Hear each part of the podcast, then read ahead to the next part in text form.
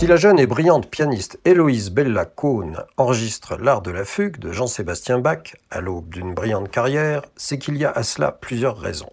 La carrière de cette pianiste, qui s'annonce très prometteuse, est déjà bien commencée, puisqu'on a déjà pu entendre Héloïse Bella Cohn au Théâtre des Champs-Élysées, à Radio France, au Festival de la Roque d'Anteron, à la Philharmonie de Berlin, à Vienne, à Amsterdam et dans bien d'autres lieux encore en France et à l'étranger. Elle a à son actif un premier album consacré au prélude de Debussy, avec maintenant cet enregistrement de l'art de la fugue de Bach, on assiste à un véritable renouvellement du répertoire de la pianiste. Alors qu'est-ce que c'est que ce recueil, L'art de la fugue, du plus grand compositeur de tous les temps, Jean-Sébastien Bach? Bach, qui vivra jusqu'à l'âge de 65 ans en 1750, veut, sur ses vieux jours, montrer son attachement à un art qui, à cette époque, paraît déjà un peu obsolescent, le contrepoint et notamment la fugue dans lequel chaque voix s'envole l'une devant l'autre jusqu'à ce qu'elles se rencontrent finalement. Alors que l'art de la fugue peut être considéré comme le testament artistique de Bach, ce recueil est relativement peu enregistré. Héloïse nous en parle.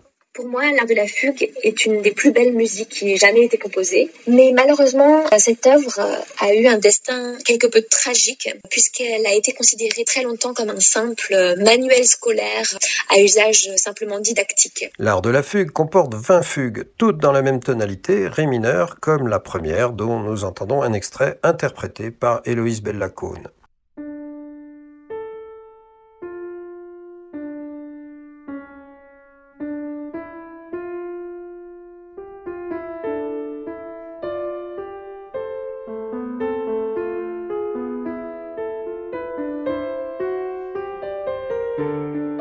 Ainsi, l'art de la fugue se différencie bien des deux recueils du clavier bien tempéré, écrits plus tôt par Bach et qui comportent chacun 24 préludes et fugues dans les 12 tonalités, chacune en majeur et en mineur.